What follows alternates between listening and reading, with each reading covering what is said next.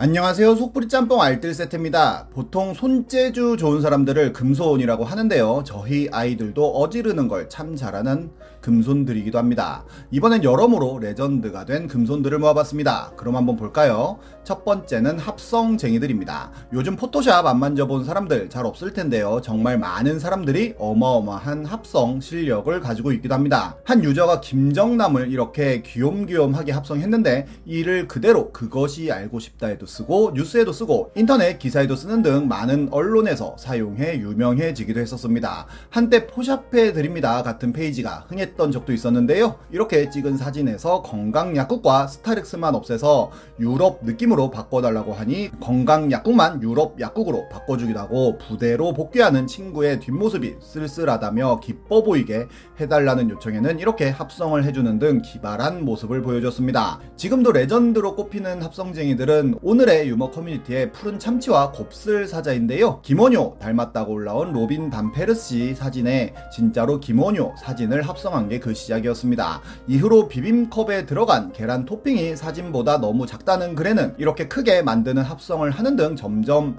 합성이 진화하는데요. 태종대에서 찍은 사진에 파도나 상어 같은 걸 합성해 달라는 게시물에는 사람들이 이렇게 멋진 배경을 합성해 주기도 하고 메탈 슬러그 잠수함, 그랑조나 카페베네 드래곤볼 등 합성 등이 올라왔는데 푸른 참치는 크라켄에게 잡혀 날아가는 주인공을 합성하였고 이어서 메탈 슬러그에 탑승하는 모습을 보여주기도 합니다. 이렇게 볼링 치는 사진을 짤로 사용할 수 있도록 만들어 달라는 게시글에는 역시 초반에는 본인 머리를 던지는 짤이라든지 범죄자를 쫓는 모습, 히치하이킹을 하는 모습, 쇼트트랙을 하는 모습, 피겨를 하는 모습과 슬램덩크의 명장면 등에 들어가거나 하정우의 입에 김을 넣어주는 모습 등으로 합성물이 올라오기도 했는데 푸른 참치는 드리블을 하여 킬패스까지 성공하는 축구 선수로 합성을 해버립니다. 그 외에도 김치 싸다구 등이 올라오기도 했지만 이 축구를 이길 수는 없었는데요. 그리고 푸른 참치는 주인공을 공 던지는 투수로 합성을 해주기도 하는 등 엄청난 퀄리티를 보여주기도 합니다.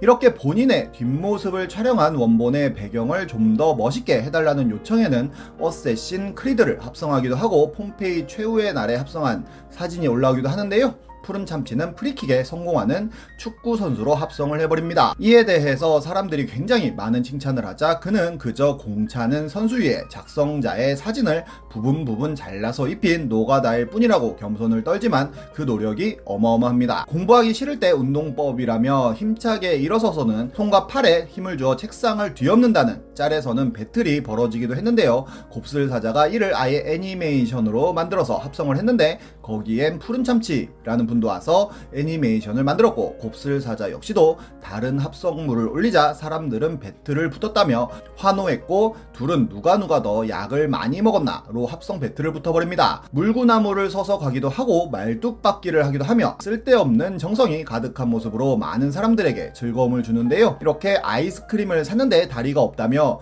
다리 좀 만들어 달라는 요청에는 다리를 그려서 넣어주더니 아예 변신하여 다리가 하나씩 나오는 모습의 애니메이션으로 만들어주기도 하였고 손을 벌리고 있는 사진으로 아무렇게나 놀아달라는 요청에는 바로 주인공을 손가락으로 집어서 강에 빠뜨리는 모습으로 합성을 하더니 다시 건져서 제자리에 놓기도 하고 그랑조가 그를 빨아들이는 모습까지 엄청난 퀄리티를 보여줍니다. 곱슬사자 역시 합성에 참여하여 아예 뛰어가서 달려가는 주인공으로 바꿔버립니다.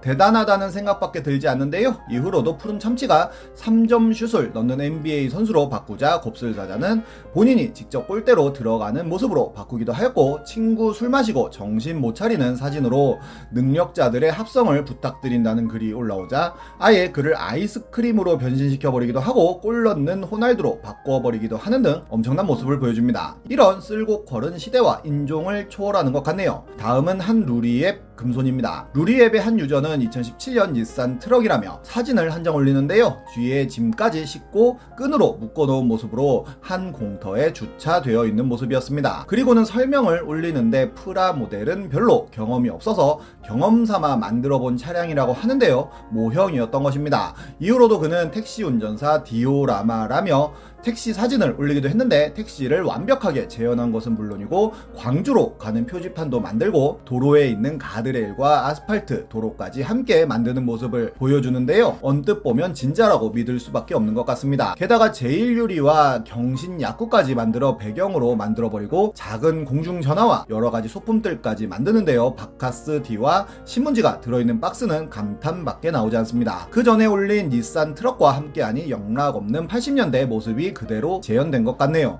가장 유명한 사진은 바로 이 고향 반점인데요. 중국집 앞에 세워진 오토바이와 삼성 에어컨, 하이트 맥주통과 파란색 양동이까지 처음 보는 사람은 속을 수밖에 없는 사진이 올라온 것입니다. 여기에 이소룡 피규어가 등장하며 이게 모형이구나 알려주기도 했는데요. 혼다 C100 프라모델을 배달용 오토바이로 만들어 보자고 생각하여 시작했다고 하는데 함께 올린 제작기 사진을 보면 이렇게 색칠하는 건 재능도 재능이지만 말 그대로 어마어마한 시간과 노력이 필요할 것 같네요. 이후로도 그는 모형 사진들을 종종 올렸는데 이렇게 짐을 가득 실은 스바루 트럭을 올리기도 하고 역시 또 짐을 실은 가와사키 오토바이를 올리기도 했는데 이런 녹슬은 디테일은 어떻게 만드는 건지 궁금할 따름입니다. 이 쿠팡 배달차 역시도 굉장한 디테일을 보여줬는데 박스와 송장까지 완벽한 재현을 했네요.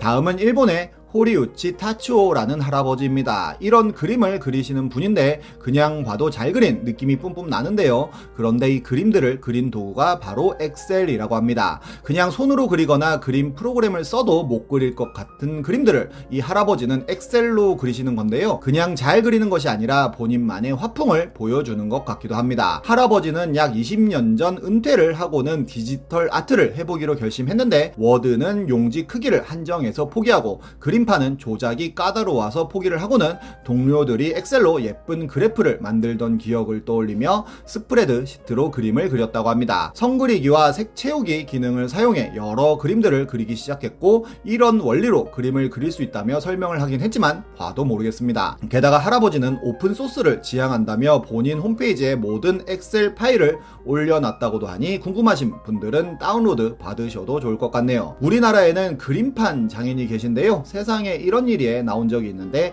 이 할아버지는 그림판으로 이런 그림들을 그린다고 합니다. 그림의 느낌이 참 좋은데요. 보통 하나 그리는데 2시간 정도 걸린다고 하는데 저는 2년을 줘도 비슷하게 못 그릴 것 같기도 합니다. 거기에 누군가가 본인이 97 군번 시절에 한글의 줄 보이기, 감추기 기능으로 상황판과 작게 들어가는 지도를 밤새 그렸다는 분이 나타나기도 했는데요. 그 덕분에 부대가 국방부 장관 표창까지 받았다고 하는데 그게 표준이 되었는지 이후로도 그렇게 후임 들이 그렸다고 하네요. 다음은 오금손 대위입니다. 오금손 대위님은 독립운동가 오수암 선생님의 외동딸로 태어나 광복군 제3지대 소속으로 항일 투쟁을 했다고 하는데요.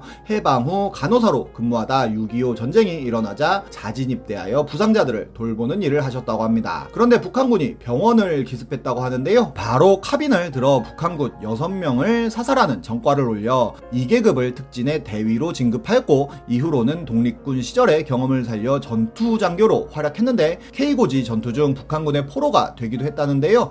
치아와 손톱이 뽑히는 혹독한 고문을 당하던 중 북한군이 교전에 빠진 순간에 필사적으로 탈출을 시도했다고 하는데 그 과정에서 다리와 허리에 생긴 관통상 때문에 멀리 가지를 못해 인민군 시체 더미에서 열흘간 버티다가 겨우 구조가 되었고 휴정과 동시에 전역을 했다고 합니다. 그리고 1961년 모 선박 부대를 찾았다가 서로 싸우는 군인을 보고 전우가 얼마나 소중한 존재인데 전우끼리 싸우냐고 1시간 동안 훈계를 했다고 하는데요. 이를 들은 해당 부대 소대장이 강연을 해달라고 요청을 하였고 이후로는 전국 의 군부대와 학교를 다니며 강연을 했는데 42년간 3일에 한 번꼴로 강연을 하여 총 5,000번을 넘게 했다고 하니 정말 대단합니다. 그리고는 전방에 백골 부대를 찾아 손수 준비한 음식을 나눠주곤 해 백골 할머니라는 별명으로 불리기도 했는데요. 2004년 국가 유공자 묘역에 안장되셨다고 하네요. 참 많은 금손들을 보면 재능도 재능이지만 엄청난 노력과 인내가 함께 해야 하는 것 같습니다. 지금까지 속풀이 짬뽕 알뜰 세트였습니다.